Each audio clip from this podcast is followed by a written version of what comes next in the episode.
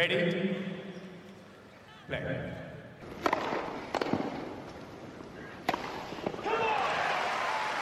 Merhabalar, Raket Servise hoş geldiniz. Ben Gökalp. Ben Anıl, merhaba. Bugün doğum günü bölümümüzde karşınızdayız. 3 Haziran 2020 Rafael Nadal'ın 34. yaş gününü kutluyoruz. Feliz cumpleaños diyoruz. İyi ki doğmuş Rafa diyoruz. İyi ki tenisi tercih etmiş diyoruz.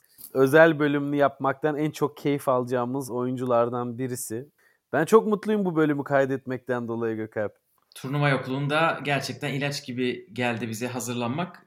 Umarız siz de beğenirsiniz. Geçen seferlerde yaptığımız gibi özel profil bölümlerinde bunu bölümlere ayırdık hayatının bölümlerine. E, çocuklukla başlayacağız. Sonra profesyonel tenise girişine geçeceğiz. Sonra o bir numaraya yükseldiği dönem. Ardından gelen bir anlaşılmaz bir düşüş var. Onu konuşacağız. Sonra efsanenin dönüşü deyip toparlayacağız. En sona da İspanya'ya bağlandık. Onu sizlerle buluşturacağız. O kısım İngilizce. İspanya için Rafa ne ifade ediyor ve böyle bilinmedik bazı yönlerini istedik İspanyol bir arkadaşımızdan. Sonra da kapatacağız. İstiyorsan Anıl çocuklukla başlayalım direkt.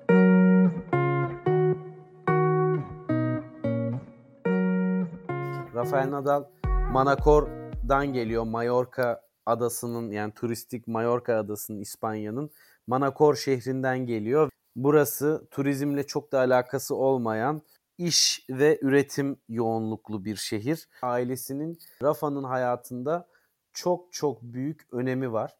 Amcası Tony uzun yıllar antrenörlüğünü yaptı ve e, onun haricinde Rafa'yı Rafa yapan özellikler esasında e, ailenin kocaman bir sentezi. Yani çok kısaca söylemek gerekirse Rafa'ya ailede en çok etki eden isimler tabii ki babası Sebastian Nadal, annesi Ana Maria Pereira, amcası Rafael Nadal var.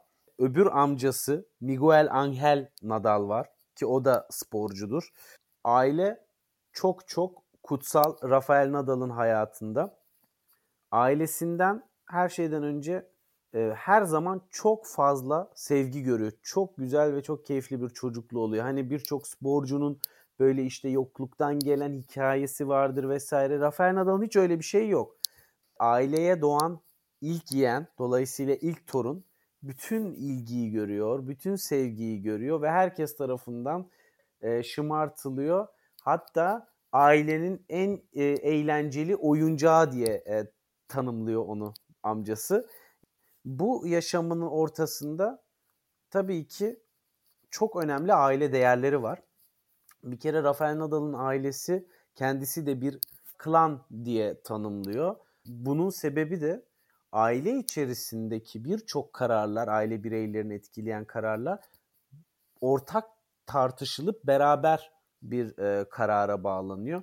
Bu Rafa'nın e, birçok hayatının dönüm noktasında tekrardan ortaya çıkacaktır ve karar vermekte zorlandığı birçok noktada aile meclisinin aldığı karara göre hareket etmek onu her zaman rahatlatacaktır. Nadal şunu anlatıyor. Bir maça çıkıyorsam orada 15 bin kişi varmış, 100 bin kişi varmış. Hiçbir şey görmüyorum, hiçbir şey duymuyorum. Tamamen sahaya konsantre oluyorum. Ve başka hiçbir şey benim dikkatimi bozamıyor. Ancak ailesi maça başlamadan önce ailesinin nerede oturduğuna bakıyor ve onların gözlemliyor ve onların orada olduğunu bilmek ona çok büyük bir güç ve güven veriyor. Çünkü çok fazla aile e, yapısıyla ve desteğiyle büyüdüğü için bu onun en önemli motivasyon kaynaklarından bir tanesi. Çok zorlu olan bir profesyonel tenisçi kariyerinin de e, daha sonra detaylara gireceğiz anlatırken üstünden üstesinden gelmesine e, bu sevgi dolu ortam çok fayda oluyor çünkü bir anlamda rahatlayabiliyor. Zorluklara karşı dengeleyici bir unsur oluyor. Aile içerisinden aldığı değerler de tabii ki çok önemli bir noktaya geliyor. Mütevazılık Rafael Nadal'ın böyle e, her yerde en çok altı çizilen özelliklerinden bir tanesi. Bu kadar başarı kazanmış, tenisi büyütmüş bir isimin mütevazılık seviyesi gerçekten e, çok şaşırtıyor. en ufak şeylerde göğsü kabararak dolaşan insanlara çok alışık olduğumuz için bu tabii biraz daha e, şaşırtıyor. E, ve bunun en önemli sebebi ailesinin onu yetiştirme tarzı. Bu arada bu tevazuda şeyi belki ekleyebiliriz. E, Miguel Angel bu çok evet. konuşulmayan amcası. Çünkü Tony üzerine çok konuşacağız zaten podcast boyunca. Miguel Angel Nadal e, Barcelona'da oynamış bir futbolcu. Hani futbolun en üst tepelerine çıkıp işte Şampiyonlar Ligi adı Şampiyonlar Ligi değilken kazanmış birinden bahsediyoruz. İşte Mallorca'da oynuyor sonra gelip tam Barcelona'dan sonra yani 35-36 yaşında Mallorca'da oy, tekrar gelip ilk başladığı kulübe Copa del Rey kazanıyor hani o yaşlarda. Hem bir kez acayip bir fiziksel özelliğinden bahsediyor bir de işin hani psikolojik tarafı Nadal şey diyor hani benim ünlülüğe ilk girdiğim zaman o bana örnek oldu. O nasıl kendini koruduysa bu yeni Kesinlikle. işte ışıklardan, ünlülükten, şöhretten hepsinden ben de onu örnek aldım diyor. Onun için aslında o amcası çok konuşulmayan o amcası büyük bir şans. Hatta Miguel Angel Nadal bir verdiği bir röportajda şey diyor. Rafa diyor ilk kariyerine başladığı zaman e, Miguel Angel Nadal'ın yeğeni olarak bilinirdi. Şimdi ben Rafa'nın amcası olarak biliniyorum diyor. İşler değişmiş durumda. Ya evet e, bence çok harika bir örnek verdin. Amcası hani 8 sene Barcelona'da oynadı ve e, çok üst düzey başarılar elde etti. Ve hani Rafa'nın onu örnek aldığı gibi aynı zamanda ailesi de onu da yine Rafa bahsediyor. Kendisinin bu kariyerinde onu yetiştirirken amcasının tecrübelerinden faydalanarak Rafa'yı çok erken yaştan da bu e, yapıya alıştırıyor. Bu ünlü olunca Rafa'yı nelerin beklediğini amcada gördükleri için bunların hepsine hazırlık sağlayabiliyorlar. Rafa e, amcası Barcelona'da oynarken Barcelona A takımıyla hani eğlencesine olsa da antrenmanlara çıkıyor ama kendisi çılgın ve çok azılı bir Real Madrid taraftarı. Evet. Yani bunun da çok basit bir sebebi var. Babası Real Madrid. Rafa'nın esas çocukluğunda tenise başladığı zamanla beraber aynı zamanda futbolculuğa da başlıyor ve futbolu hem amcasından dolayı hem de takım oyunu olmasından dolayı daha çok seviyor. İkisinin antrenmanlarını aynı anda yürütüyor. Fakat birini tercih etmesi gerekiyor ve o noktada futbol takımdaki antrenörünün ona e, baskı yapması ve biraz da e, e, nahoş davranması özellikle tenis antrenmanlarıyla beraber yürüttüğü için e, onu tenise itiyor ki iyi ki de itmiş. Aynen öyle. Rafa neden tenise başladı sorusunun altın cevabı amcası. Çok kısa şunu da söyleyeyim. Hani amcası nasıl bu kadar Rafa'ya dedike etmiş hayatını. Amcası babasının her şeyine %50 ortak. Yani antrenörlük parası falan almıyor. Amca Rafa'ya bakıyor. Baba da e, bütün ticari işlere bakıyor. Böylelikle maddi manevi her şey kontrol altında ve herkesin görev alanı belli. Amcası ilk korta almaya başladığından beri diğer çocuklarla beraber Rafa'ya kayırmak şöyle dursun ne kadar zorluk varsa hepsini Rafa'ya çektirmiş. En çok kortu e, toprak kort oynadıkları için çeken Rafa, en çok top toplayan Rafa, antrenmanları en fazla yapan Rafa, e, en çok yorulan her zaman Rafa ve amcası ona muazzam e, sert davranıyormuş. Ve çocukluğunda şunu söylüyor.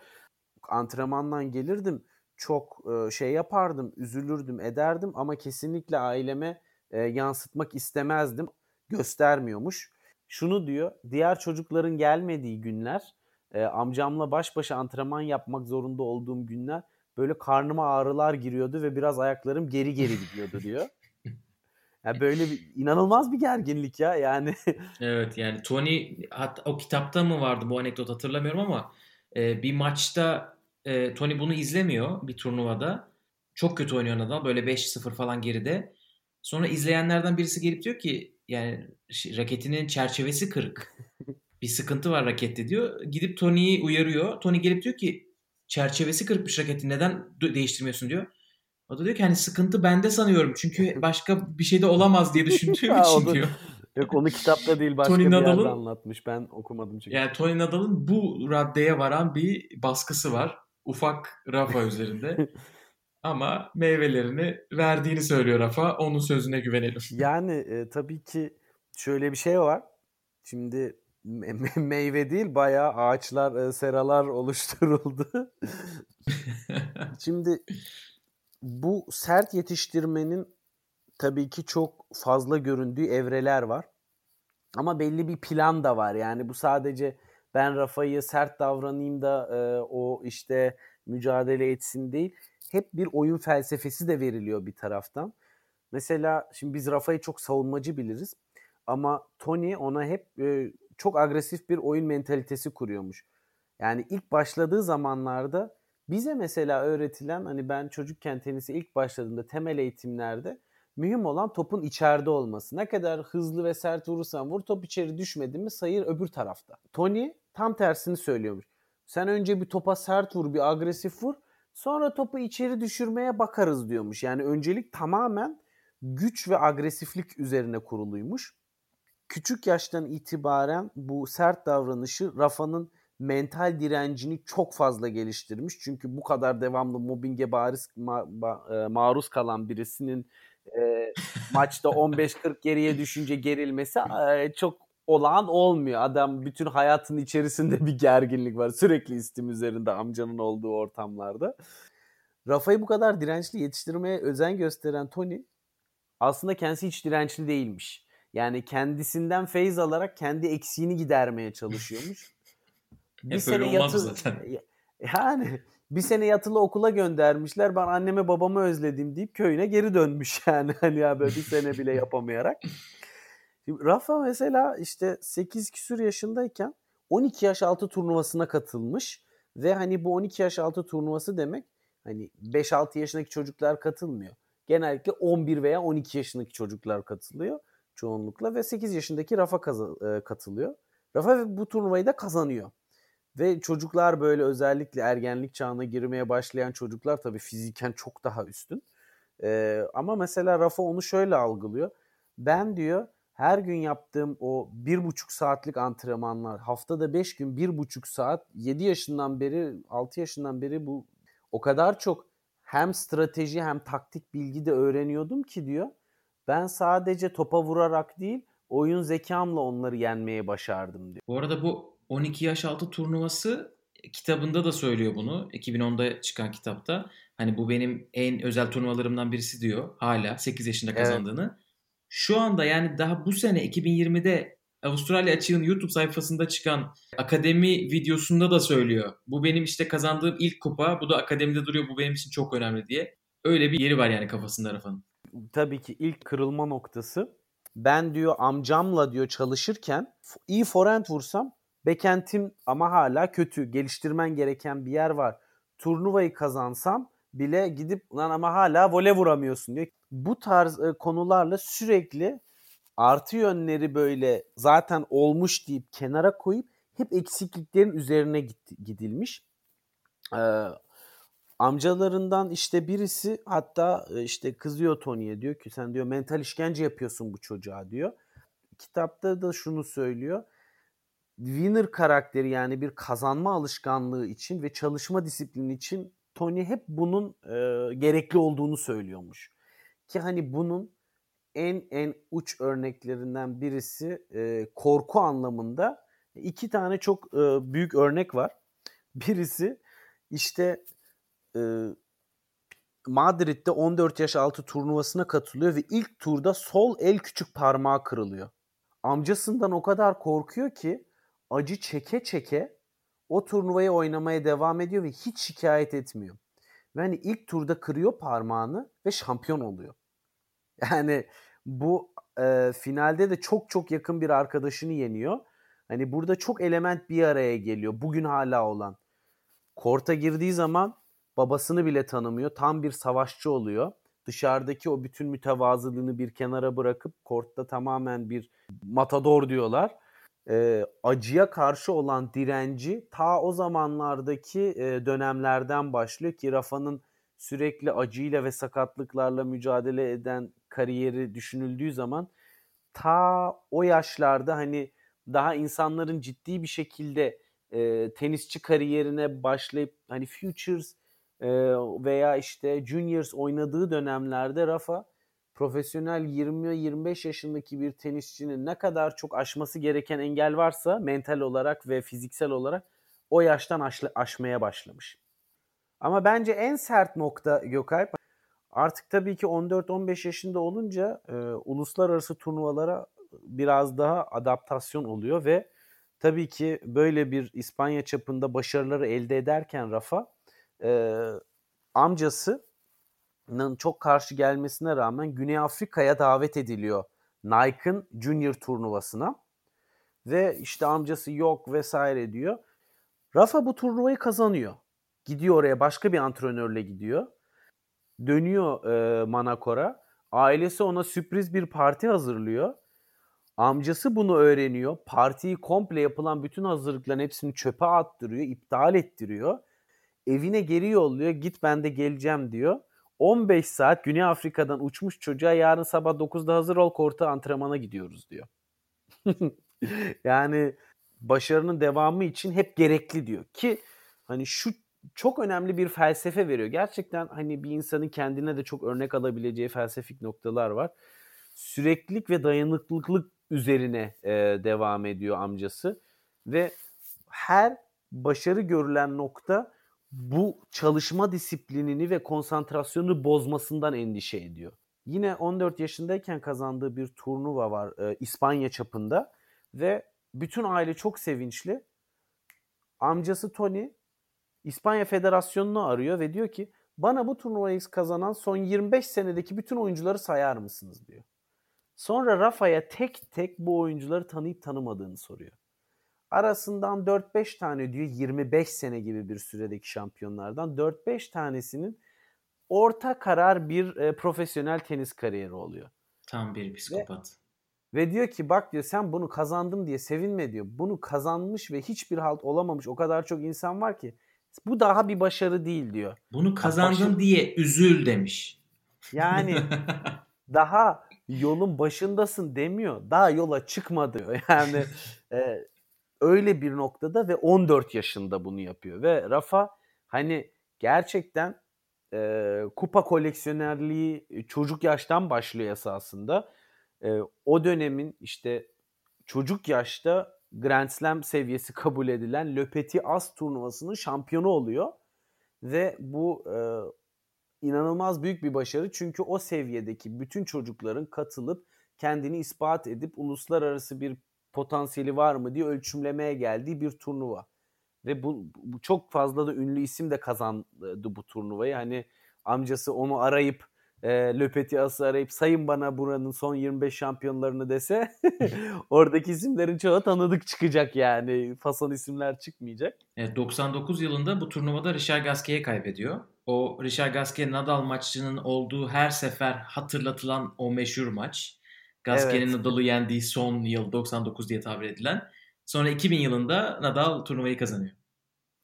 Aynen öyle ve e, hakikaten bunlar hep Nadal'ı ileriye doğru yavaş yavaş hazırlayan e, tecrübeler oluyor. Fakat yani öyle ya da böyle e, amcası çok sert olsa da ona çok değişik e, ve zor bir kariyer yolu seçtirse de başarılı oluyor. Bu aile ve amca dengesi o kadar kritik ki mesela o savaşçı ve e, acımasız korttaki yönünü amcasından alıyor. Ama bu mütevazılığı yani ben de bizzat birebir kendim yaşadığım için o kadar net hissettim ki yani işte daha önce bahsetmiştim hatırlıyorsun. Rafa Nadal Akademi'ye gittim. Soyunma odasında Rafa ile karşılaştık. Birebir sohbet etme imkanımız oldu. Yani adama tesisler... Anıl bunu böyle normal bir şeymiş gibi söyleyemezsin arkadaşım. Bunu bilmeyen insanlar için yani yüreklerine inecek, inanmayacaklar. Yanlış mı dinledim diyecekler. yani ama bak gerçekten tek dediğim şuydu hani ilk başta. Çok güzel bir tesis olmuş. Ee, teşekkür ederiz böyle güzel bir yer yaptığınız için diye. Adam kızardı ya. Yani çok aslında standart bir cümledir belki de yüz kez duymuştur o tesiste karşılaştığı insanlardan ve e, orada olsun. ne kadar kızarıp bozardığını ve küçüldüğünü gördüm. Muazzam bir denge oluşmuş, çok kuvvetli bir aile var arkasında. Ee, inanılmaz psikopat diyebileceğimiz bir amca var. ve ailenin geri kalanı sevgiye boğan onu e, şeker gibi görünen insanlar var. Ve bu denklemle beraber Rafa çok erken yaşta 16 yaşında e, ATP turuna çıkmaya başlıyor. Junior kariyeri zaten çok kısa oluyor. E, ve bu noktadan sonra profesyonelliğe adım atıyor ve hani burada şunu görüyoruz. 15 yaşına geldiğinde onu şampiyon yapan özelliklerin birçoğunu o kadar yoğun bir şekilde o yaşa kadar almış ki e, erken yaşta başarıyı yakalamasının ve ilk katıldığı Roland Garros'da şampiyon olmasının arkasında da esasında bu dönem yaşıyor. 14 yaşındayken çok ciddi bir sakatlık geçiriyor ve uzun bir süre yani bir buçuk iki ay gibi bir süre hiç tenis oynayamıyor. Ve bu yaşadığı dönem onun mental olarak dirençli olmasına çok büyük katkı sağladığını belirtiyor. Yani esasında başka oyuncuların 20-25 yaşında edindiği tecrübelerin çoğunu 3 sene gibi bir sürede işte 12, 13, 14, 15 yaşlarında muazzam yoğun bir şekilde yaşayıp böyle hazır bir paket halinde 16 yaşında karşımıza çıkıyor ve biz işte e, onu toprak kortta Carlos Moya'yı yendiğinde ne oluyor ya diye şaşırıyoruz ama arkada neler olmuş neler o güne kadar. Kariyere geçmeden önce çok kritik bir nokta var onu da ekleyelim. Çünkü bunun kariyerin her yerinde önemi olacak. E, Rafa bunu son zamanlarda Federer'le yaptığı Instagram Live'da da paylaştı. Kitabında da açık açık söylüyor. 8 yaşında katıldığı e, bu 12 yaş altı turnuvasını kazanıyor ve o turnuvayı çiftel forehand ve çiftel backhandle oynuyor. E, Tony de gelip diyor ki kimse böyle oynamıyor. Sen de böyle oynamayacaksın o yüzden diyor. Ve orada sırf sol elinde daha doğal gelen bir kuvvet olduğu için solak olarak oynamaya başlıyor. Böyle oluşan inanılmaz önemli rastgele oluşan bir şey var yani. Durum var. Aslında yani Tony Nadal gidip de işte sen sol elle mutlaka oynayacaksın dememiş. Hani Sharapova'nın nasıl sağ elle oynadığı. E, Carlos Moya galiba mesela solak ama sağla oynatılmış falan. Evet yani bu da gazetecilerin uydurduğu bir şehir efsanesi. Hatta şunu da diyor yani benim diyor e, çiftel oynamamın sebebi de diyor çok güçsüz olmam. Yani tek elimle topa vuramıyordum. Mecbur iki tarafta da iki elimle e, anca gücüm yetiyordu diyor. Hani e, sonrasında tercih yapması gerekiyor. Fakat bu şuna da sebebiyet veriyor. E, aynı zamanda da sağ eliyle de tabii ki sağlak olduğu için e, çok da iyi bir koordinasyonu var. Ve dolayısıyla iki elinin de e, tenis oynayanlar bilir e, zayıf elin hissiyatı daha kötüdür ve dolayısıyla backhand'le daha çok zorlanılır vururken. Onun iki tarafı da güçlü olduğu için backhand'leri de çok kuvvetli oluyor. Yani sadece bu forehand gelişimine ve solak oyun tarzıyla dezavantaj yaratması değil, backhand'inin de çok kuvvetli olmasının e, önemli bir faktörü oluyor bu. O zaman kariyerinin ilk kısmına geçiş yapalım. Geçelim.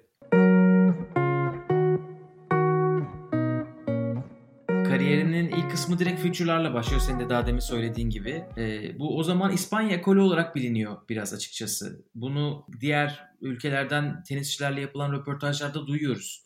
İşte e, mesela Federer söylüyor şey diyor e, Rafa'nın hani böyle büyük bir tenisçi olacağına dair erkenden bir belirti yoktu. Çünkü biz o tarz haberleri genelde Junior Grand Slam kazananları üzerinden duyuyorduk diyor. Mesela işte Rafa'nın yaşıtı olup çok fazla üzerinde konuşulan Richard Gasquet var, Gael Monfils var, Jovi Fissonga, işte bu isimler, e, Stan Wawrinka bir sene önce. Onlar konuşuluyor daha çok. Nadal konuşulmuyor çünkü Nadal İspanyolların yaptığı gibi gidip Future oynuyor ta 15 yaşından. E, sadece bir tane e, Junior Grand Slam turnuvasına katılıyor. E, 2002'de sadece bir tane demeyeyim de hani bu Wimbledon olduğu için o çok ön plana çıkıyor. Wimbledon'a bir davetiye alıyor ve o davetiye ile gidip yarı finale kadar çıkıyor. Ee, orada zaten potansiyelini belli ediyor yani o duruma geliyor. Ee, ilk başlarda oynadığı turnuvalar aslında çok çok iyi durumda yani Nadal burada. İlk ATP maçına 15 yaşında çıkıyor. 16 olmak üzereyken Mallorca'da e, davetiye aldığı davetiye katıldığı turnuvada ATP 81 numarası yeniyor. Yani ilk ilk maçınıza çıkıyorsunuz. Sıralamanız yok. E, ve ATP işte 81'i yeniyorsunuz. 762 numaraymış pardon sıralaması var ama hani yok denecek gibi bir şey. 5 puanla falan alınıyor o sıralama sanırım. Aynen o o puanı alana kadar bu arada yani böyle 2-3 tane falan Future turnuvasını kazanması falan gerekiyordu büyük ihtimalle. E, sonra o ATP zaferinden sonra gidip Wimbledon'a Junior'ını oynuyor. Ve sonra derken işte 2002'de artık biraz daha Challenger'a geçmeye başlıyor sene sonuna doğru. Burada artık e, ilk ATP zaferi ve orada 17 yaşından önce ATP maçı kazanan 9. oyuncu oluyor. 8. oyunculuğu bu arada bir iki haftayla kaçırmış durumda. Çünkü onu Richard Gasquet almış. Gerçekten Gasquet ile o zaman böyle kariyerinin başlarında çok karşılaştırılıyorlar. Ve bu ikisinden birisi geleceğin işte Sampras'ı Agassi'si olacak falan diye konuşuluyor. İşlerin nasıl değiştiğini siz de biliyorsunuz. Sonra e, Gasquet'in boyu uzamıyor. Yani işler öyle gelecek bence. Gasquet'in forehand'i Junior'da olduğu gibi kalıyor. Servisi biraz gelişiyor. Sonra 2003 yılı artık 2003 yılında Monte Carlo'da ana tablo görüyor ve Monte Carlo'da bakın davetiye falan almıyor. Bu gerçekten e, yani şu anda çok fazla hayal edemeyeceğimiz bir şey. Yani o zamana kadar sadece Challenger seviyesinde iki defa, ATP seviyesinde bir defa davetiye ile kazandığı puanlarla Monte Carlo elemesine katılıyor. Daha 16 yaşındayken ve Monte Carlo'da sanırım iki tane tur geçiyor. Şimdi bakıyorum hemen. Evet orada Albert Costa'yı yeniyor ki Albert Costa bir sene öncenin Fransa açık şampiyonu. Yani bu inanılmaz bir şey. 16 yaşında 109 numara bir çocuk 7 numarayı yeniyor. Bir sene öncenin Fransa açık şampiyonu. Zaten oradan insanlar artık iyice kameralarını Nadal'a çevirmeye başlıyorlar. Sonra 2003'te Wimbledon'a katılıyor. E, Roland Garros'a katılamıyor. Orada bir küçük sakatlık yaşıyor. E, sanırım omzundandı. Sakatlıkları karıştırabiliriz çünkü 9 tane sakatlık falan anlatacağız podcast boyunca ne yazık ki. Bitmiyor. Bitmiyor. Aynen ve farklı Bilek, farklı yerlerden. karın, Allah ne verdiyse. Her şey, mide virüsü.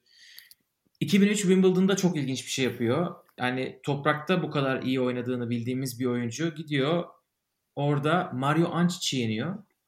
Mario Ancic bir önceki sene Federer'i ilk turda elemişti Wimbledon'da. Yani bu, buna ne kadar hani anlatsak belki o zamanki etkisini veremeyiz. O zamanki Ancic'in sıralaması çok yüksek değildi ama Çim'de Ancic deyince insanların kafasında bir şey oluşuyordu. Hani o maçta büyük ihtimalle Nadal'a hiç kimse şans vermemiştir bile. Nadal'ın zemini de değil zaten ki hani uzun bir süre sadece toprakçı olarak biliniyordu. Hani o yüzden çok üstü çabuk çiziliyordu o tarz yerlerde. Kesinlikle. Aynen öyle. 2003 senesinde ATP turnuvası hiç kazanamıyor ama iki tane Challenger zaferi ve bütün bu işte Wimbledon'da 3. tura çıkmalar, Monte Carlo'da iki maç almalarla falan dünya 49 numaraya kadar çıkıyor. E, ve Muazzam ya. Bu kadar erken. Ve evet yani bu 17 yaşında ve 17 yaşı devam edecek yani hani öncü sonraki senenin ortasına kadar. E, ve seneye ilk 50'de giriyor 2004 senesine ve 2004 artık Nadal'ın kendini kanıtladığı sene 2004. Gerçi sakatlığı olduğu bir sene yine orada ama burada önemli iki tane şey var. Bir tanesi tabii ki Federer'le ilk maçlarını yapıyorlar ve daha bakın ATP turnuvası kazanmamışken Federer'in bir numara olduğu ve artık yani hani özgüveninin çok iyi olduğu, Avustralya açığı kazanıp geldiği bir dünyada e, Miami'de onu 6-3-6-3 ile geçiyor. Bu arada bu zaman onun için böyle inanılmaz maçlarla dolu değil. Federer maçı orada böyle bir mucize gibi gözüküyor. Çünkü öncesinde maçlar kaybediyor, sonrasında maçlar kaybediyor ama tabii ki bu iyi şeylerin işareti olduğu belli.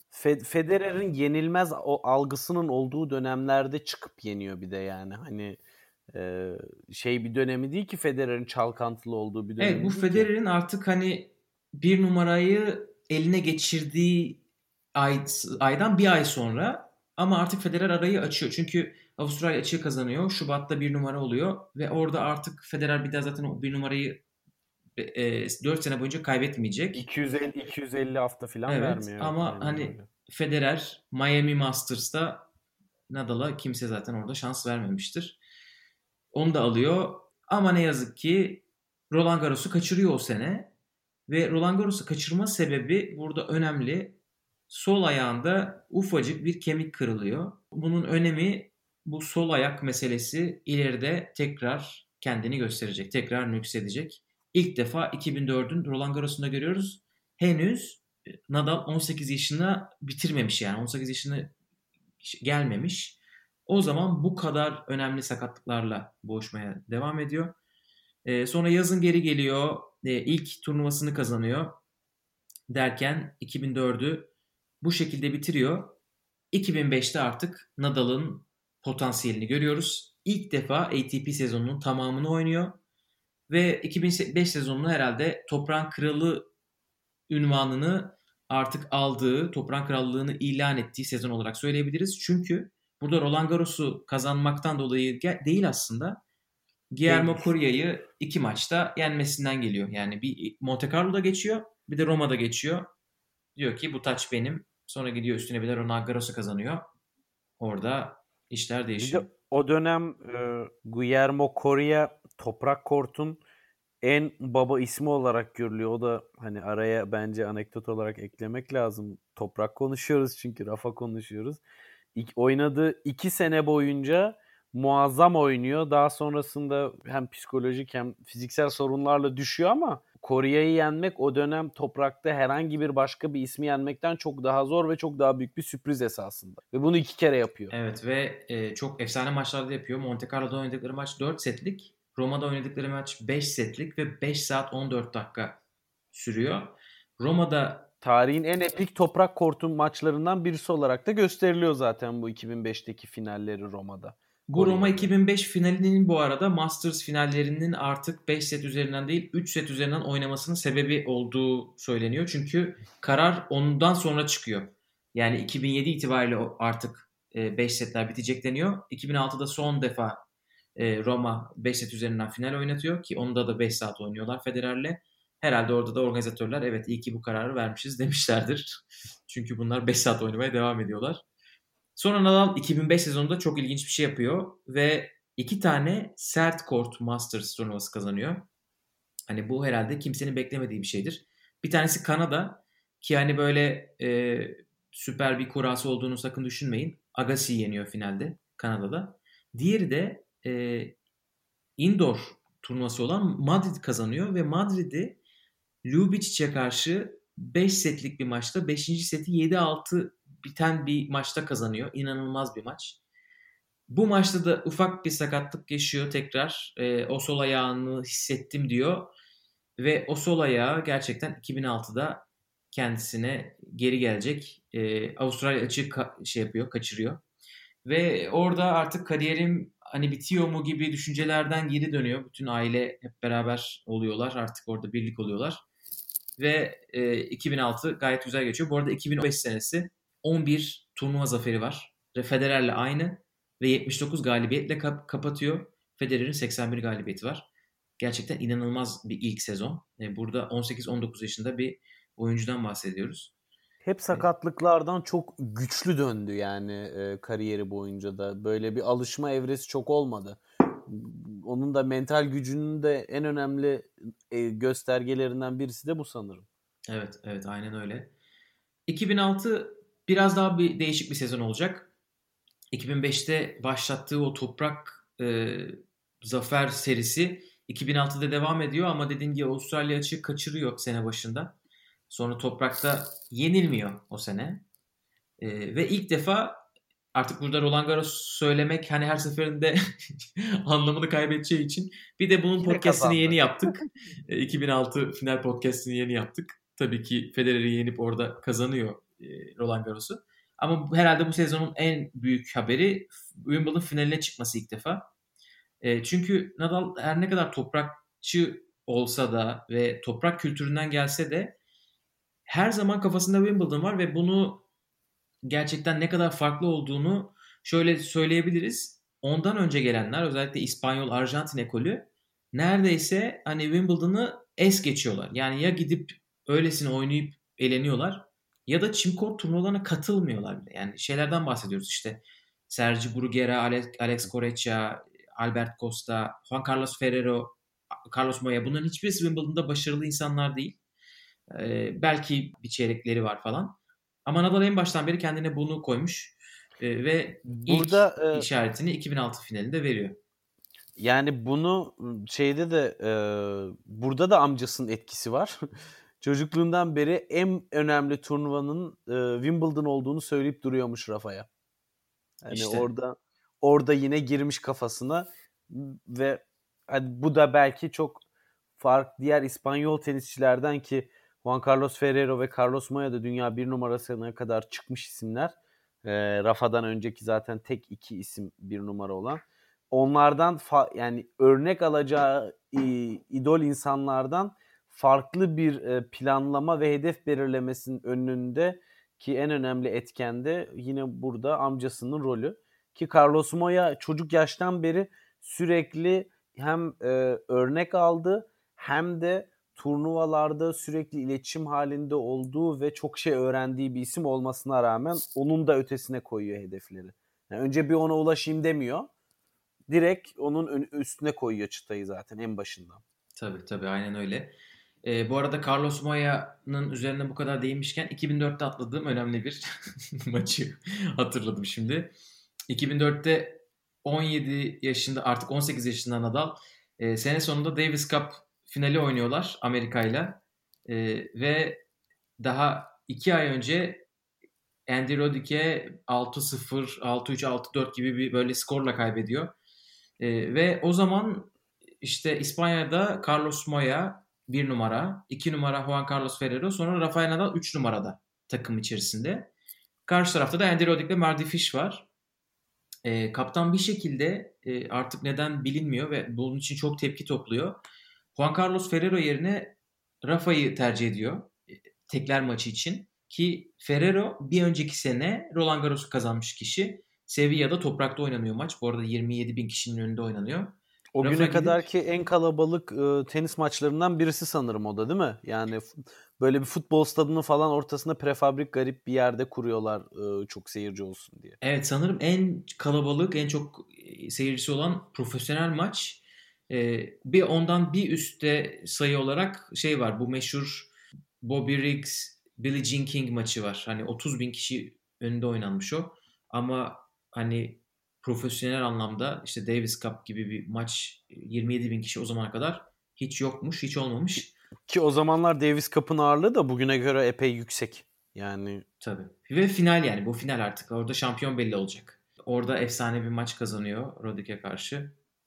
2006'ya geri dönecek olursak bu ilk Wimbledon finalini alıyor Rafa ve yine yılın ikinci yarısında yok. Yine demeyelim de burada artık bir trend başlıyor e, yılın ikinci yarısında Rafa'nın kayboluşu gibi böyle. E, Ve biz bunu bugünlere kadar çok yadırgamadan kabulleniyoruz esasında değil mi? Yani öyle bir durum var hakikaten. Topraktan hem sonra öyle, Rafa.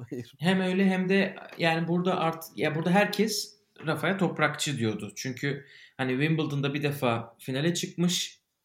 İşte tamam sert court masterları kazanmış olabilir ama e, Grand Slam ayrı bir şey. Ne Amerika'da ne Avustralya'da bir başarısı var. Yani yarı finali yok o zamana kadar hatırladığım kadarıyla.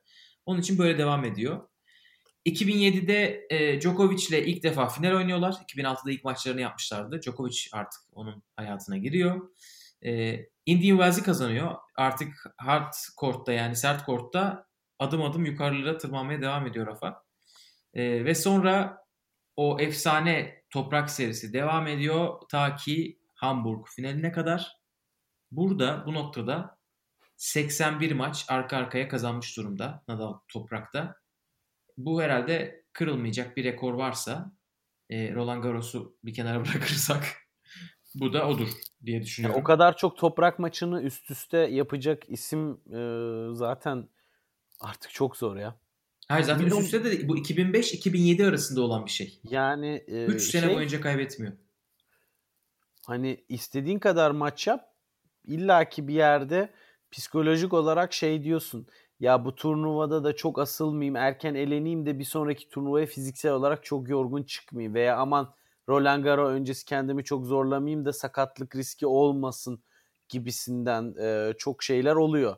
Ama işte Rafa'nın da burada hep bu rekabetçi yönünün çok çok üst düzey olmasının da e, bence çok kritik bir etkisi var. Çünkü yani e, kağıt bile oynasa arkadaşlarıyla kazanmak için oynuyor eğlencesini arkadaşlarıyla golf oynasa bile onu da bütün ciddiyetiyle oynuyor. Yani e, taktiksel olarak turnuvalardan erken ayrılma vesaire gibi bir e, konu asla Rafa'da mümkün değil. Hani bu seviyeye ulaşacak isimler zaten çok efsanevi isimler.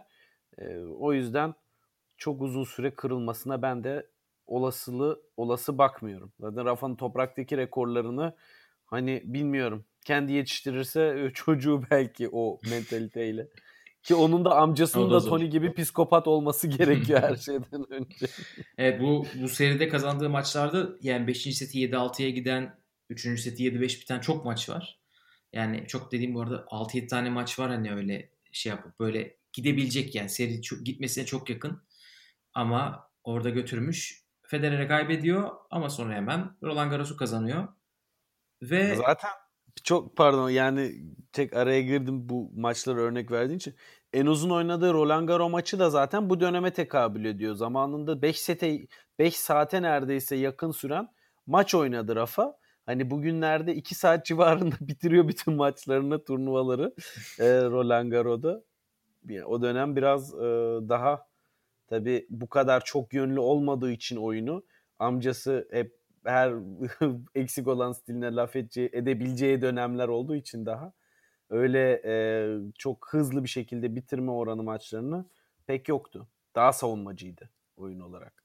Tabii artık e, yani burada şeyi görmüyoruz hala. Sert kortta bir iddiası yok yani. Roland Garros'u kazanıyor. Wimbledon'ın finaline çıkıyor. Ama Amerika'da bir şey yapmasını beklemiyor kimse hala. Hala bu noktada. E, burada önemli bir nokta Wimbledon finalinin 5 sete gitmesi. E, yani Nadal burada bayağı mahvoluyor o finalden sonra. Hani 2006 ilk finali kaybettim Wimbledon'da.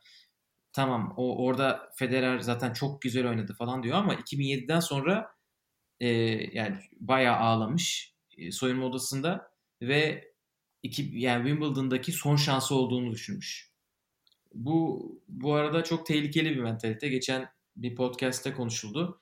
John McEnroe'nun bu kayb- kaçırdığı meşhur maç 84 finali Roland Garros. Evet. Ee, o da söylemiş. O da şey demiş. Bu benim son şansımdı Roland Garros'ta demiş.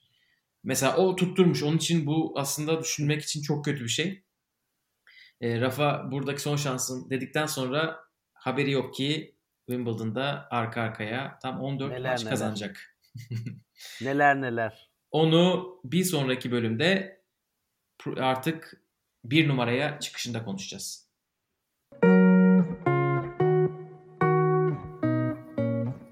Artık bir sonraki kısımda Rafa kendini daha fazla hani gösterecek. Toprak dışında kendini ispatlayacak. 2008 böyle bir sene oluyor.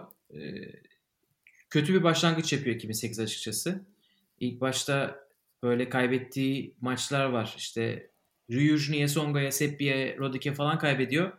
Ama sonra öyle bir seriye giriyor ki Hamburg'la başlayan yani 43 maç kazanıyor sanırım arka arkaya.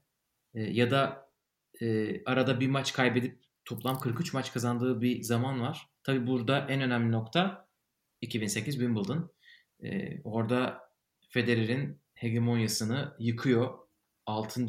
senesinde artık Federer 6. kupasını tam alacakken e, Nadal gelip diyor ki burası artık benim. O yeni bir çağın başlangıcı diyebiliriz. Bunun sinyallerini bir önceki sene biraz e, veriyor gibi bence. Yani e, çok çok özel ve neden tekrar oynanmadığını, yapılmadığını anlamadığım bir organizasyon yapılıyor. E, Battle of Surfaces denilen ve yüzeylerin savaşı diye tercih ede, tercüme edebileceğimiz Federer'in çim kort üzerinde Rafael Nadal'ın toprak kort üzerinde e, oynadığı böyle aynı bir tenis maçı oluyor. Rafael Nadal'ın oynadığı taraf toprak, Federer'in oynadığı taraf çim tarafı. E, Değişiyorlar kortun. ama. Değişiyorlar. Her... Ve o maçı e, şey yani başlangıç aşamasında diyorum ve o maçı e, Rafael Nadal kazanıyor. Çok ilginç bir organizasyon oluyor ve hani orada esasında ilk sinyalleri veriyor gibi. Ama o 2008 finali tabii ki işin çok üst düzey başka bir boyutu bütün dünyaya gösteriyor orada. Evet 2008 finalini bence detaylı anlatmayalım. Çünkü belki evet. bakarsınız detaylı bir e, konuşuruz ileride. Kısmet. Kim bilebilir? Ama yani bunu zaten hepiniz biliyorsunuz. 5. seti 9-7 biten 4 saat 48 dakikalık yağmurlar, hava kararmak üzere, Türkiye'de gece yarısı olmak üzereydi falan. Böyle bir maçtan bahsediyoruz. Rafa o maçı aldı ve arkasına bakmadı. Sonra gitti Kanada'da Masters kazandı. Cincinnati'de yarı final gördü. Ve herhalde en önemlisi ne Djokovic'in ne de Federer'in yapabildiği bir şey yaptı ve olimpiyatlarda tek altın madalyasını kazandı. Bu herhalde artık Federer'e şey olmuştur. Yani Federer çünkü 2004'te de e, çok favoriydi olimpiyatlarda. Sen git 6-0'lı bir final kaybet Roland Garros'ta. Sonra Wimbledon'ı kaybet. Sonra bir de Olimpiyatları altın kaybet. madalyasını kaybet. Aynen öyle. Ve Federer'in yüzüne vurulacaklar bitmeyecek. Rafael Nadal onu ağlatana kadar yenmeye devam edecek. evet 2008 senesi böyle bitiyor diyebiliriz. 2009'da ve artık başarıyor. İlk sert kort Grand Slam'ini de kazanıyor Nadal Avustralya'da. O Federer'le o kadar efsane olmayan ama hikayesi bol olan final maçında e, onu yeniyor. Çok güzel götürdüğü o seriyi biraz artık duruyor diyebiliriz. Çünkü 2009 senesi onun için hem sakatlıklar hem de özel hayat açısından biraz zorlu geçecek. İlk defa Roland Garros'ta mağlubiyet alıyor. Kısa bir sakatlık dönemi geçiriyor. Burada anne ve babasının boşanması ne kadar önem teşkil ediyor artık çok anlattık hani aile kısmını. Siz canlandırabiliyorsunuzdur kafanızda. Ee, onu bayağı vurmuş. Ve bu Söderling maçı şu anda hala söyleniyor. Nadal hiçbir zaman ben e, o maçta kötüydüm işte sakattım falan dememesine rağmen şu anda herkes çıkıp rahat rahat evet Rafa o maç hastaydı. Ee, geçen kim söyledi? Songa söyledi oyun yayınında. Joe Wilfred Songa yani herkes dediğin adam. Yok Carlos Moya da söyledi. Ya diyor, ya onu konuşmaya bile gerek yok gibi bir şey söylüyor. Yani Rafa o, o maç hastaydı diyor. O, o maç iyi değildi diyor. Ya da bir sıkıntısı vardı diyor. Tam fiziksel mi psikolojik mi anlayamadım ama fiziksel olduğunu söylüyorlar. Böyle bir soğuk algınlığı gibi bir şeyi vardı diyorlar o maç için. Ama bu maçın gerçekten hani Nadal'dan dolayı mı olduğunu yoksa Söderling'in mi gerçekten Nadal'ı yendiğini bir seneki sonra belki de cevabını öğrenmiş olacağız. Çünkü ikisi finalde karşılaşıyorlar. Patır kütür. Ve 2010 senesine belki böyle geçiş yapabiliriz. 2010 senesi herhalde bir tenisçinin oynayabileceği en iyi sezonlardan birisi. Şu ana kadar hala hiçbir erkek oyuncunun yapamadığı bir şey yapıyor Rafa.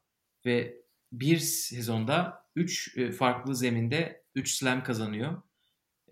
3 arka arkaya slam 3 şey, arka arkaya slam turnuvasında farklı zeminde kazanan başka hiçbir erkek oyuncu yok. Bunu ne Djokovic yapabildi, ne Rod Laver yapabildi, ne de Federer yapabildi. Düşünebiliyor musunuz? Böyle bir rekor elinde. Hepsinin zayıf noktası olan toprak Nadal'ın en güvendiği nokta olduğu için üstüne diğer eksiklerini de geliştirip böyle fantastik bir sonuca imza attı. Evet 2010 Wimbledon'da da Thomas Berdih'i yeniyor finalde. Ondan önce de Andy Murray'i yeniyor. Yani ondan önce de Soderling'i tekrar yeniyor. Hani aslında zorlu bir, da bir kura. Gayet O zamanlar zaten kazandıkları hiçbir turnuvayı şimdiki gibi çok domine ederek kazanmadılar Gökalp. Yani e, hani Federer'in Grand Slam şampiyonluklarına da baktığın zaman belli başlı e, turnuvalar haricinde tabii ki istisnalar var. Ama öyle e, çok fazla ya işte hiçbirini set kaybetmeden çatır çatır aldıkları turnuvaların sayısı sayılıdır. Evet. E, Grand Slam'lerin. Evet. Ki 19 e, Grand Slam galibiyeti var Nadal'ın, Federer'in 20 var. Hani bunların de ki 5 tanesi rahat geçti. Özellikle o dönem. Ama yani Evet yani Nad- bu 2010 Wimbledon turnuvasında mesela ikinci ve üçüncü tur maçları Nadal'ın arka arkaya 5 sete gitmiş. Robin Haase ve Petschner'e karşı. Ondan sonra toparlamış Rafa. İkinci haftada toparlamış. Ama herhalde en önemlisi e, Djokovic'i Amerika'da finalde yenmesi. Burada şeyden bir çok kısaca bu şeye değinmek lazım. Rafa'nın servisinin ne kadar hızlandığına bu sene e, 2010 gerçekten birdenbire ne olduğunu anlamadık biz. Hani servisi füze gibi gelmeye başlamıştı. E, ve yani tabii eskisi gibi olmadığı için belki ondan da hani bize öyle geliyor olabilir. Ee, tabii 2009'da Rafa'nın kısa kolluya geçmesi bütün tenis dünyasını da çok büyük bir şekilde etkiledi. Her şeyi değiştirdi. Her şeyi değiştirdi. Sonra artık 2011'e geçiyoruz. 2011-2013'ü böyle o dönemi hep beraber bir düşünecek olursak başına bela olan bir Djokovic ama yine de kazanılan 3 Roland Garros ve bir Amerika açık diye özetleyebiliriz herhalde. Yani çünkü Djokovic 2011'de evet. gerçekten inanılmaz bir geldi. Evet. E tabi şimdi ondan öncesinde Fedal rekabeti vardı ve Fedal'ın Fedal olarak kalmasının e, Big Three tartışmalarının ortasındaki temel sebebi de 5 e, sene boyunca Federer ve Nadal karşılıklı e, insanları, kitleleri ikiye bölmüşken Djokovic'in esamesi okunmuyordu. Dolayısıyla o zamana kadar çok fazla göz önünde değildi ama 2010'lar Rise of Joko. Aynen öyle ve aslında senin daha demin de dediğin gibi hani orada 3 tane Roland Garros kazandı bir de Amerika açık kazandı demesi kolay ama o maçlar hiç de öyle kolay maçlar değildi. Hiç öyle 2008, 2017 Roland Garros'u gibi Rafa için rahat geçmedi. Yani 2011'de Roland Garros'a gelene kadar Nadal iki defa mı? Üç defa sanırım bakıyorum. İki defa Djokovic'e kaybetti. Roma'da ve Madrid'de. Hani Djokovic'in artık Nadal'ı yeneceği sene olarak söyleniyordu Roland Garros'ta. Gelin görün ki Federer Djokovic'i eledi yarı finalde. Sonra tabii işte e, orada yani Nadal burada Djokovic'e bu sene 6 final üstüne bir de 2012 Avustralya açık o 5 saat 53 dakikalık final e, 7 final kaybediyor ve bu da hani Djokovic'le olan rekabetinde ona bir psikolojik çok büyük bir darbe vuruyor tabii ki. Onu da söylemek lazım. Ama 2013'e kadar yine gayet iyi gidiyor. Rafa Djokovic'in arkasında genelde 2 numarada. 2012'de 3 numaraya düştüğü bir dönem var. Ama e, 2013 ile beraber düşüş yavaş yavaş başlıyor. Her ne kadar Roland Garros'u kazansa da. Buradan sonra istiyorsan bir düşüş konuşalım. Sonra tekrar Rafa'yı çıkartalım yukarı. Evet düşüş döneminde yani çok değişik bir dönem açıkçası. Bir tane yani bir, bir kısmı tamam sıkıntılar başlıyor, sakatlıklar var. 2014'te yine Roland Garros'u kazanıyor. Ama e, 2015 ve 16 çok değişik bir dönem. Oraya bir gelelim ama gelmeden önce Wimbledon'da Rafa bir kayboluyor. 2012-17 arasında sürekli ilk yüz dışından insanlara kaybediyor. yani bu inanılmaz bir şey çünkü 2008 ve 10'da kazanmış, 2011'de final oynamış bir oyuncudan bahsediyoruz. Sonra e, ilk başta hani sanırım ilk kaybettiği Lucas Rosol'du. Lucas Rosol gerçekten hani çimde sizi şaşırtabilecek bir isim. Ama sonra Steve Darcis, sonra Nick Kyrgios, Sonra Dustin Brown ve Jill Müller. Bu arada kurasının da çok iyi olmadığını söyleyelim. Gerçekten çimde kim sürpriz yapabilir dersek herhalde üçünü üçü bunlardan bir ya yani üçü var burada. Kyrgios var, Dustin Brown var. Dustin Brown Jill var. Müller var. Çünkü çimi çok seven üç isim bunlar. Ama Steve Darcis de ne bileyim yani. Rafa böyle bir dönem geçirdi. E, bu Wimbledon bir kenara 2015 e, herhalde ilk oynadığı full sezondan beri en kötü senesi. İşin ilginci gelin görün ki burada fiziksel bir sakatlığı da yok. Ee, şu anda geri dönüp baktığında şey demiş 2017 senesinde Nadal. Keşke o zaman hani birkaç ay bir ara verseydim. Mola. Bir evet. mola olsaydı. Çünkü çok fazla hani anksiyete başladı. Bir tedirginlik başladı. Maçları tamamen kafamda kaybetmeye başladım ki bu en Nadal olmayan şey. Ama bu biliyorsunuz herkes de oluyor yani Djokovic'in de aynen böyle bir ne olduğunu anlamadığımız bir zaman şeyi var, periyodu var. Nadal'ın da 2015 senesi. Sonra 2015'in o toparlama zamanında, bu arada 2015'te herhalde o şeyi söylemeden geçmeyelim. E, Djokovic'e çok net bir 3 sette kaybediyor Roland Garros'a ve Roland Garros'a geldiğinde Nadal favori bile değil. Öyle bir seneden bahsediyoruz. 2015'te gerçekten Djokovic artık hem Djokovic çok iyiydi hem de Nadal çok favori kötü. olmadığı tek sene. Evet. Yani tenis Evet. Ee, 17 yaşındaki şampiyonluğundan sonra favori olmadığı tek sene. Evet ki Yani- 2016'da kazanmayacak yine. Ama 2016'ya favori girecek. Yani iki tane Masters kazanıp gidiyor 2016'da. Ama Madrid'de geçirdiği bir sakatlık nüksettiği için 3. tur maçından çekiliyor. Marcel Granollers maçından ve 2 sene üst üste Roland Garros'u kazanamamış oluyor. Hatırlıyor musun Gökalp? O sene uçaktan indik ben ve trendeydim. telefon Heh, işte yani Paris'e geldik. Nadal'ı izleyeceğiz. Ben gelmedim. benim Ben trendeydim haber geldiğinde. benim ilk Roland Garros e, turnuva ziyaretim olacak. İlk defa Nadal'ı toprakta izleyeceğim ve Nadal turnuvadan çekiliyor. O gün herhalde ilk defa Nadal'a çok e, ciddi bir öfke hissettim. yani evet çünkü o sene Federer de sakatlıktan dolayı katılmayacağını açıklamıştı. evet. Yani O seneden itibaren Federer de toprağa ara verdi. Böyle turnuva olmaz olsun dedik. Yani ben trendeydim. Bir haberi okudum inanamadım. Zeki Müren gibi e, durdurun inecek var diye hareket eden trenden atlayacaktım. Uçak değil de tren yani. Ee, ama neyse ki sonra izleme şansı bulduk. Düşüş kısmı gerçekten çok garip. Ee, çok da hani bu uzun kariyerinde kısa sürdü diyebiliriz.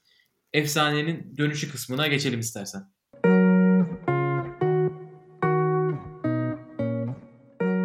Efsane Fedal dönüşünün Nadal tarafı ya. Gerçekten 2017'den itibaren heyecanla geçen bir 3 sene. Evet yani 2017 Avustralya açık finalini kaçırırsanız Allah cezanızı versin baskısı altında izlediğimiz bir daha bu ikisi hayatta oynamayacak denen öyle başlayan ve gelin görün ki o sene 4 güzel final oynadıkları yani 4 final değil pardon 3'ü final bir tanesi 3. tur maçı mı ne? Çünkü sıralamaları birisinin 10, birisinin 7, birisinin 16 falan böyle saçma sapan bir sene. Ee, ama bize her, her 4 şeye maçın katıldı. 3'ü zaten Şubat ayına kadar mı ne oynandı? Mart ayında falan biz şey Indian Wells ve Miami ile beraber Fedal'a doyduk. Aynen Yani Miami dört- 20 Mart'ta başlayan Miami turnuvası itibariyle 3 tane Federer'ı izlemiştik biz o sene. Ve sonra Nadal gitti. E, Federer'e karşı aldığı yenilgiler dışında artık onlardan sonra diyelim. Monte Carlo'yu kazandı. Barcelona'yı kazandı. Madrid'i kazandı. Roma'da bir Dominic Thiem'e kaybetti. Sonra dedi ki Ki çok iyi maçtı. Evet sonra milletin canını okudu. Roland Garros'ta set kaybetmedi. Toplam kaybettiği oyun sayısı da 6 falan 7 maçta. Gerçekten acayip acayip bir şey. Biz işte dua etmiştik. İnşallah 2 saat olur da burada olduğumuza değer. Yani dua, dua etmiştik deme. Sen e, İsviçreli ve Wawrinka hayranı e, yanın biraz ağır bastı. En azından Yok. 2 saat sürsün de çok rezil olmasın benim stancım dedin. Benim için Halbuki benim herkes- bilet değerim Sten'den daha önemli. Hiç kusura bakmasın. Ama sağ olsun. Kaç ne kadar sürmüş? 2 saat 5 dakika. Tam 2 saat. Tam 2 saatti ya yani. e, şey çok efsanevi bir seneydi. Onu yani La Decima'yı canlı olarak Philip Chatrier'de izlemiş olan iki şanslı insanız Gökalp. Gerçekten hani bunun e, tarihi önemi her geçen sene geçtikçe Her geçen sene düşüyor. daha büyük şeyler yapıyor adam. 11. geliyor, 12. Yani geliyor. doymuyor, doymuyor. Ama o e, özel 10. şampiyonluğu için hazırlanan orijinal ona teslim edilen kupa vesaire bu artık hani Tabii. bir Grand Slam yani dört tane Grand Slam varsa onlardan bir tanesini bu derece tekrardan domine edecek bir ismin olma olasılığı e, çok düşük. Yani 8 şampiyonluğu var yanlış hatırlamıyorsam Djokovic'in Avustralya'da. Hani onun 4 kere daha Avustralya'yı kazanması lazım ki e, ki şu anda yaşı 33. Rafael Nadal'ın mevcut durumdaki Roland Garros dominasyonuna benzer bir Grand Slam dominasyonu olsun. Hani zemin dominasyonunu geçtim. E, bu konuda en yakın isim olduğu için onu örnek veriyorum. E, yani çok değişik bir şey. Tabii ki böyle insanları bir nevi şaşırttı ama çok da şaşırtmadı. Yani toprak olduğu için herkesin beklediği bakalım sene sonu nasıl gidecek bu inanılmaz geri dönüşündü. Ve Wimbledon'da erken bir kayıp Kanada'da, Shapovalova kayıp Cincinnati'de, Kyrgios'a kayıp derken ha dedi millet. Nadal da onlara tokat e, o gibi cevap verdi. Amerika açığı kazandı. Sonra gitti Beijing'i kazandı. Şangay'da Federer'e kaybetti finalde. Böyle efsane bir sene. 2018 biraz daha değişik. 2018 şöyle bir sene oldu. Yani Roland Garros'u kazandı. Çok iyi. Ama acaba sert kortta ne oluyor? Sert kortta bir daha bu adam hiçbir şey kazanamayacak mı? Çünkü sert kort hiçbir maçını tamamlayamıyor dediğimiz seneydi. O, o hatırlayanlar vardır. Sürekli şey istatistiği çıkıyordu. Nadal'ın katıldığı sert kort turnuva sayısı 8. İşte e, ayrı şey, emek e, sakatlıktan dolayı çekildiği sert turnuva sayısı 8 falan diye böyle şeyler çıkıyordu. O işte 2018 orada millet şey yapmıştı. E, faturasını kesmişti dedi. Evet bundan sonra sert kortta herhalde esamesi okunmaz. Sonra Nadal 2019 cevabını hemen verdi. Al sana bombe yaptı. Aynen. 2019 toprak açısından biraz daha zor oldu. 2019 toprak sezonunu özetlemek gerekirse what happened happened diyebiliriz. Roma'ya kadar turnuva kazanamayan Nadal buraya kadar olan oldu. Şimdi Roma'dayız diyerek her şeyi sıfırladı ve Roma'yı üstüne de Roland Garros kazandı. Ki Miami'den e, sakatlık sonucu erken döndü ve e, sakat başladı toprak sezonuna. Bu da herkes tarafından bilinen bir sakatlığı. Hani 2009 Robin, Robin Soderling e, maçındaki gibi dedikodu değil. Bayağı sakat. Ama insanlar sakatlıktan yeni çıkmış bir Nadal'ın da ölüsü herkesi yener toprakta bakış açısıyla yaklaştığı için maç kaybedince şey gözüyle bakmadılar yani iyi sakatlıktan yavaş yavaş dönüyor toparladı toparlamak üzere demiyorlar. Makina gibi dönmedi hayret dediler yani öyle bir beklenti seviyesi vardı ve medyada o baskıları yapınca Madrid'de o Madrid'deyiz artık Roma'da olan Monte Carlo'da olan orada kaldı olan oldu artık buradayız dedi ve Evet. 8000 devire çıkardı motoru. Evet çünkü 2017 herhalde. ve 18'de bu kadar sık kaybetmemişti maç. Yani Roma'ya kadar mutlaka bir turnuva kazanmıştı. 2019'da bu arada kaybettiği isimler de hani böyle fiyasko isimler değil. Monte Carlo'da Fonini'ye kaybediyor. Önceden Nadal'ı toprakta yenebilmiş bir isim. Fonini'nin herhalde hayatında oynadığı en iyi maç olabilir ve en iyi turnuva da olabilir yani. Evet. Çok kazandığı tek acayip bir Evet. Sonra Barcelona'da team'e kaybediyor. Madrid'de Tsitsipas'a kaybediyor. Tsitsipas maçından sonra diyor zaten Nadal. Yani siz ne bekliyorsunuz? Zaten benim önceden yaptığım anormaldi. Bu normali diyor. Hani bu bu bu kadar kazanmamak normali diyor. Her hafta kazanmamak. Ee, bu arada 2015 yılında da buna benzer söylediği bir şey var. Bu ne olduğunu anlayamadığımız dediğimiz sene. Sene sonunda Amerika açıkta orada da işte Fabio Fonini'ye kaybettikten sonra 2-0'dan bile kaybediyor maçı. Nadal 8 numaraya düşüyor işte diyorlar ne olacak hani bitiyor mu artık? Nadal diyor ki hani 8 numarayım niye bana 200 numaraymışım gibi davranıyorsun? 8 numara da gayet iyi diyor. Bir Grand Slam galibiyetime bakar arkadaşlar. Böyle bir kariyerle artık 2020'ye geldik. Sonra da biliyorsunuz bu Covid Ama bu evrede bir şey daha kazanıverdi bu sene yani bu evrede şunu söylemek lazım. Belki bu açıklamaların arkasında da artık antrenörünün amcası değil Carlos Moya olması da yatıyor bence. Yani evet, olaylara biraz unuttum. daha Vallahi doğru. relax e, bakabiliyor ve tenise olan bakış açısı kariyerinin doygunluk evresine geldikten sonra biraz yumuşuyor ve fiziksel olarak kendini uzun vadede diri tutmayı daha önemli hale getiriyor. Ki bahsettiğimiz gibi hani başlangıçta ve kariyeri içerisinde o kadar çok kez sakatlıkla mücadele ediyor ki bizim bildiğimiz belki de geçirdiği sakatlıklarının üçte biri filandır diye tahmin ediyorum ben Gökalp Kabaca. Hani amcasına kırık parmağını söylemeye çekinen biri kim bilir nelerle uğraştı da kimseye bir şey söylemedi, gıkını çıkarmadı diye e, insan tahmin ediyor. Evet bu çok önemli bir nokta. 2017'de e, Tony artık onunla gezmeyi bırakıyor. 2016'da Rafa akademi açıyor Manakor'da ve akademinin hani tenis direktörünün başına geliyor Tony. Akademide kalıyor artık. Akademiyi belki Tony'yi başından savmak için açtığını bile düşünebiliriz. Tony onunla gezmeyi bırakıyor. Emekli ol git. Yeter amca diyor. Ve de... Antrenör yetiştir.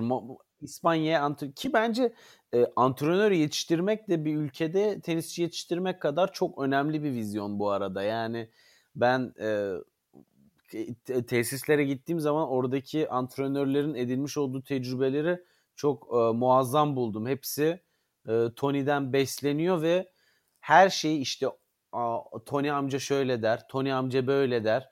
Yani hepsinin beynine girmiş onun felsefesi ve bir Tony amca kuşağı yetişiyor gibi bir şey orada. Çok sıkıntılı Bu da kuşak. İspanya onun biraz daha Z kuşağına ve şey e, yeni nesil kuşağa uygun bir e, hali gibi.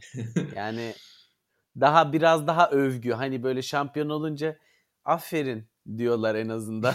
yani Evet böylece Rafa'nın kariyerini bitirmiş olduk. Bir İspanya'ya bağlanacağız ama bağlanmadan önce var mı böyle kaçırdığımız anekdotlar, eklemek istediğin şeyler? E, Rafa'yı bence e, oyun kurgusu olarak farklılaştıran belli başlı noktalar var. Onları da bence çok e, tekrardan hatırlatmamız lazım biraz. Çünkü mesela tabii ki solak olması ve solaklığını anlattık. Hani hem sol eli hem sağ eli hisleri kuvvetli. Bu da hem kuvvetli bir forehand ve kuvvetli bir backhand e, e, sahip olmasını sağlıyor.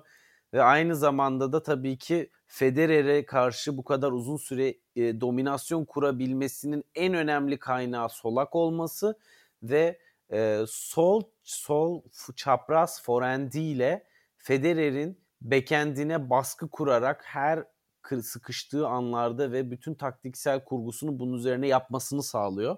Yani bir nevi Fedal rekabetinde Nadal'ı öne çıkaran özellik e, çapraz forehandleriyle Federer'i yıldırması iken neden bu kadar diğer oyunculara göre e, spin oranının yüksek olması çünkü Nadal'ın en çok öne çıkan özelliklerinden biri toprakta bu RPM dediğimiz spin miktarının dakika başına e, çok yüksek olması. Bunun için bir alet kullanmış zamanında. E, Yo-yo flywheel deniyor buna. Türkçesini bulamadım. Ama bu astronotların uzayda kasları zayıflamasın diye kullanılan bir alet ve bununla daha 16 yaşındayken çalışmaya başlamış ve bununla kollarını çok hızlı bir şekilde hızlandırabiliyormuş. Bu da özellikle spinde topa spin verirken çok kısa bir sürede çok fazla bileğini hızlıca çevirip raketiyle hızlandırabilmesini ve spin arttığı oranını diğer oyuncuların çok üstüne çıkarabilmesi buradan geliyor. Bu mesela bu aletle bugün kimse çalışıyor mu bilmiyorum. Ama bir diğer özelliği de özellikle topspin kuvvetinden devam edecek olursak 16 yaşındayken kolunu böyle normalde yukarı çekmesi gerektiğinden daha yüksek çekmeye başlıyor ve hani tesadüfen bunun ona çok fazla kuvvet verdiğini fark ediyor. Hani bu biraz benzetecek olursak McEnroe'nun değişik kendine özgü bir servis stili geçirme, geliştirmesiyle benzer bir e, anekdot ve onu fark etmesiyle beraber bugün helikopter vuruşu denilen o kafasının üstünden forendini çevirerek vurması hareketinin temellerindeki teknik burada oluşuyor. Ama tabii ki onu en çok öne çıkaran özelliği her zaman onun da söylediği rekabetçi yönü bütün elit sporcularda olan hayatı komple bir yarışma olarak görmesinin de e, teniste onu en yukarıya taşıyan özelliklerinden birisi olduğunu kendisi de belirliyor. Ve ben şeyi çok ilginç buluyorum şimdi hani 2008 e, Wimbledon finalinde bunu bahsetmiş.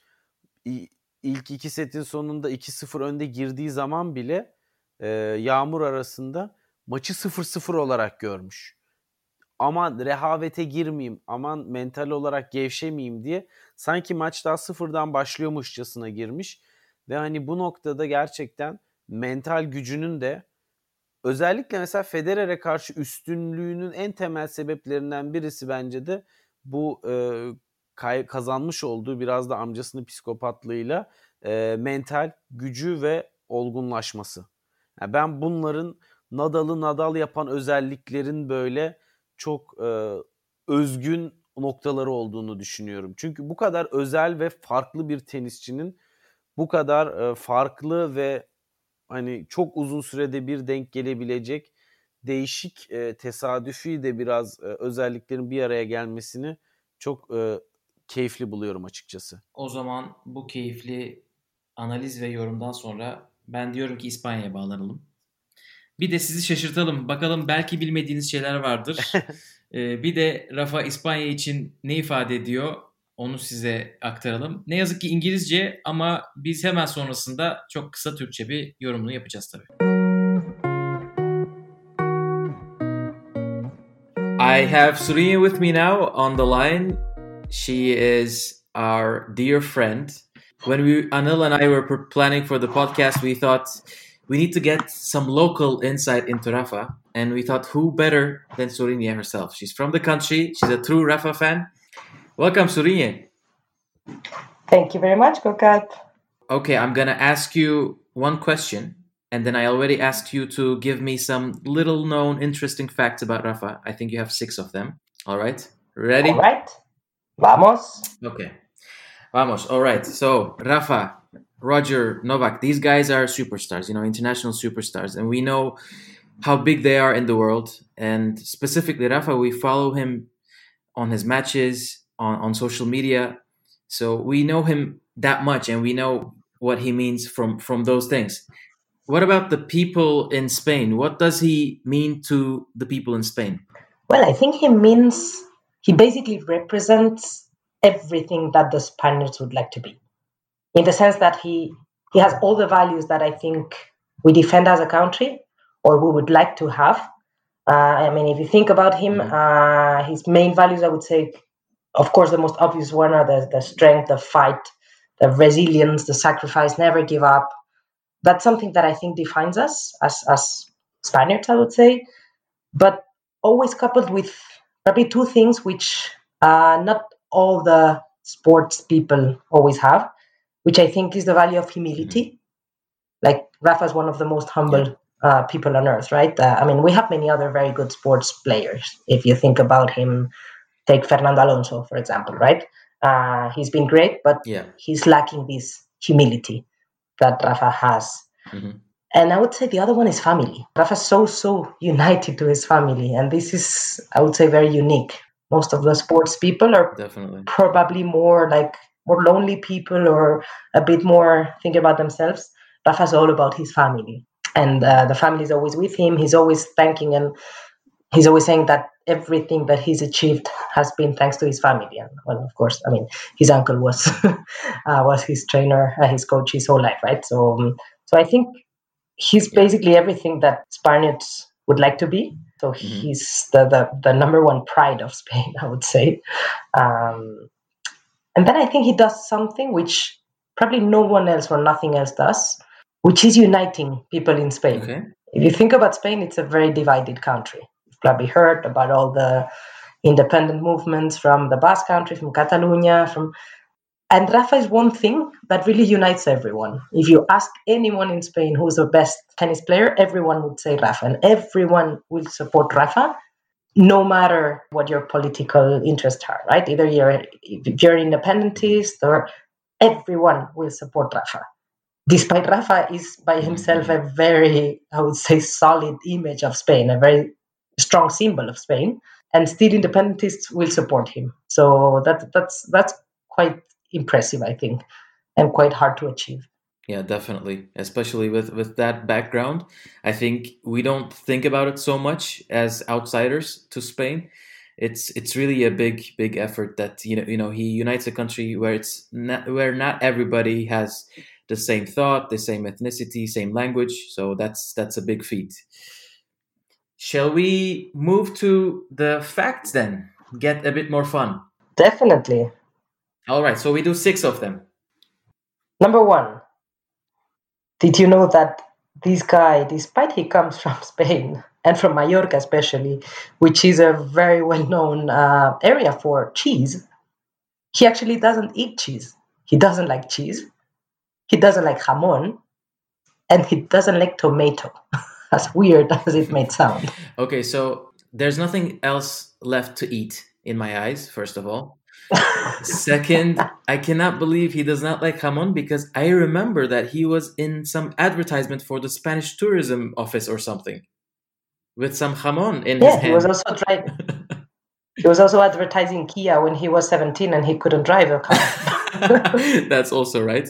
But I, I have this vivid image of him with olive oil and jamon.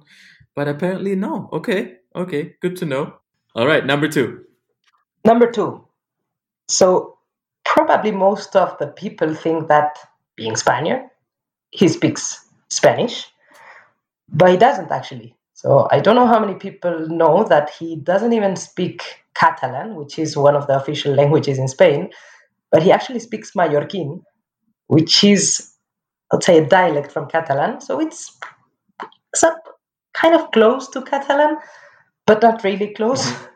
So uh, every time you you see him train or speak with his uh, family or team members, mm-hmm. they actually speak Mallorquin. They speak this language, and that's why it's actually like I've lived in Barcelona for many years. I speak Catalan. Mm-hmm. And still, it's a bit hard for me to understand them because they, they, they, they just they just use weird words and, and, and accents. But for Spanish people, most of the Spanish people would not understand any of the things that he's uh, talking with Carlos Moya or with his uncle. This is amazing because they speak this uh, Mallorquin language. Like I, I could have never imagined this. I remember the first time I learned this was when we were watching him train together. Next, I had you and Jordi, and mm-hmm. that's when you told me like what are they saying. You were, I think, you were having some difficulty understanding what he and Carlos Moya were saying to each other, and then it was like I'm like they're speaking Spanish. What are you talking about? And that's when I learned that they are actually not. Uh, but it, it, was a big revelation. And I think you told me one time in one of his 12 uh, Roland Garros acceptance like victory speeches, you said like, okay, he you think that he's speaking French, but half of it might not be French or something like this. It was very close to Mallorquin. totally, totally. Amazing. I mean, Catalan is very close to French, so that's why he, he doesn't care so much. So the moment he doesn't know how to say a word in French, he just says says it in Mallorquin. Perfect. That's it. So half of the word. Good backup. Let's go number three. So we're, we're just talking about Rafa Nadal, right? Rafa Nadal, Rafa Nadal. Yeah. But do you know that no one in his family calls him Rafa, but they call him Rafael instead. So they call him by his long name, by his full name, Rafael. That sounds and so no one formal. actually calls him Rafa in his. Yes, I know, I know. And I'm sorry, but yes, his book so... is named Rafa. I know. I, I thought the same thing, but like listen to any interview that uh, to to his parents or or his or Tony, whatever, they would all, always always say Rafael. They would never say Rafa. If you pay attention to that, okay. you will realize they always say Rafael. This... So there's something weird with the names in this family. like same as his wife, everyone calls her Chisca, right? So she's called Maria Francisca, mm-hmm. and uh, the short for Francisca in Catalan or Mallorquin is Chisca. So everyone's calling her Chisca mm-hmm. publicly. Yeah. But Rafa actually calls her Mary. Okay. They like have, short for Maria. They have something with names in this family, as you said. They have something nice. definitely, definitely. Right, they have so, like artistic names, which are the most weird ones.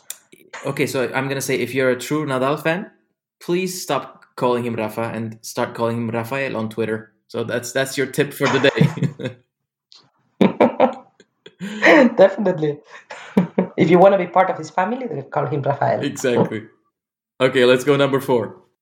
So talking about family, and how we, we mentioned how united he's with uh, his family, maybe to, to, to a certain extent a bit exaggerated, right? I mean, I don't know so many people who are so so close to to their families, but in his case, uh, something which is actually funny is that he grew up with his whole family. So basically, when he was growing up in his parents' house, which by the way has been his house until he got married to Chiska last year, they were actually all living in the same building. So his father is one out of five siblings. They were all living in the same building. Yeah, this- So this he's basically house. grown up. exactly. It's like a. So he's grown up with the whole family, with all of his uncles, his cousins, everything. But not only that, I mean, you would say you already have your uncle at work, right? Which is tennis, is your coach. You also have it. At home. But the funny thing is that, and that's something quite funny about the people from Manacor, where he's from, Mhm. uh, which is the city in Mallorca. Everyone from Manacor, and I have several friends from Manacor, ev- each of them have a summer house by the sea. Okay, Mallorca is a small island. So the summer house by the sea is normally in a town, little town called Porto Cristo, Mhm. which is 10 minutes drive from Manacor. So people have two houses, the winter house and the summer house, uh, 10 minutes away from each other. Uh, And of course, Rafa is not an exception. So uh, I was actually in, in Porto Cristo at a friend's place uh, some years ago, and he was showing me in front of his house. There were two houses, two chalets, and he was pointing at them, saying, "This one is Rafa's, and the one next to it is Tony's." So basically, they have built their summer houses one next to each other. Yeah, They- They share a fence. Yeah. They want to maximize their presence with each other in every situation. Definitely. Definitely. So that's that's how close they are to each other. Unbelievable. I think it's more interesting. I mean, family can be close, but having two houses 10 minutes apart, it's amazing. And you're saying it's not because Yeah. of their family. It's you're, you're saying it's all of the people of Mallorca or All of the people, So- all of the people from Manacor. Unbelievable. Okay, let's go number five. You've probably heard that Rafa Nadal was uh, playing football when he was a Yeah. kid, and he's said a couple of times that he would have preferred to be a professional football player that, uh, that than a than tennis professional football uh, not tennis professional player. Mhm. Uh, what you probably don't know is that he was actually a member. He had a spot in a football club in Manacor. Like when he was a kid? No, no, no. In 2011, um, some friends of him from uh, childhood founded a football club, which is called the Inter de Manacor, and they booked a spot Okay. for him in the team. So he he was he never played actually a match, an official match, but he could. So he has a spot. So he, he can play now Yes, if he wants to. yes, he has a spot. He has a number, Okay. so he could play. It's good to know. He's never played an official match, of course, but he Okay. could anytime he wants. He can. Amazing to know that Rafa has a backup plan in this life. All right, final one. Final one is that this is a fun fact. The University of Balearic Islands wanted to give him at some point an honorary doctorate, Oh, fancy. and the funny thing is that he rejected it. So apparently, he rejected it because he didn't want to offend some people because he actually never went to college. So he felt he didn't deserve it. Someone who hasn't hasn't been to college didn't deserve to Ah. get uh, such an honor from a university. So he rejected he's it. such a fair person. I don't want to give names, but in our country, there has been some people who have not graduated from universities but had honorary doctorates and those funny hats where they became the doctors. I don't want to give names, but this happened. So it's good to know Rafa is still humble. He is very humble. He is. He is. I think that, that that's that's a very good example Yeah, of uh, this definitely. humility that we were talking Yeah. about earlier, right? He has so many examples, but this is just one. Yes. Amazing. Well, thank you very much. It was great to have you. Thank you. Thank you so much. Bye. Bye.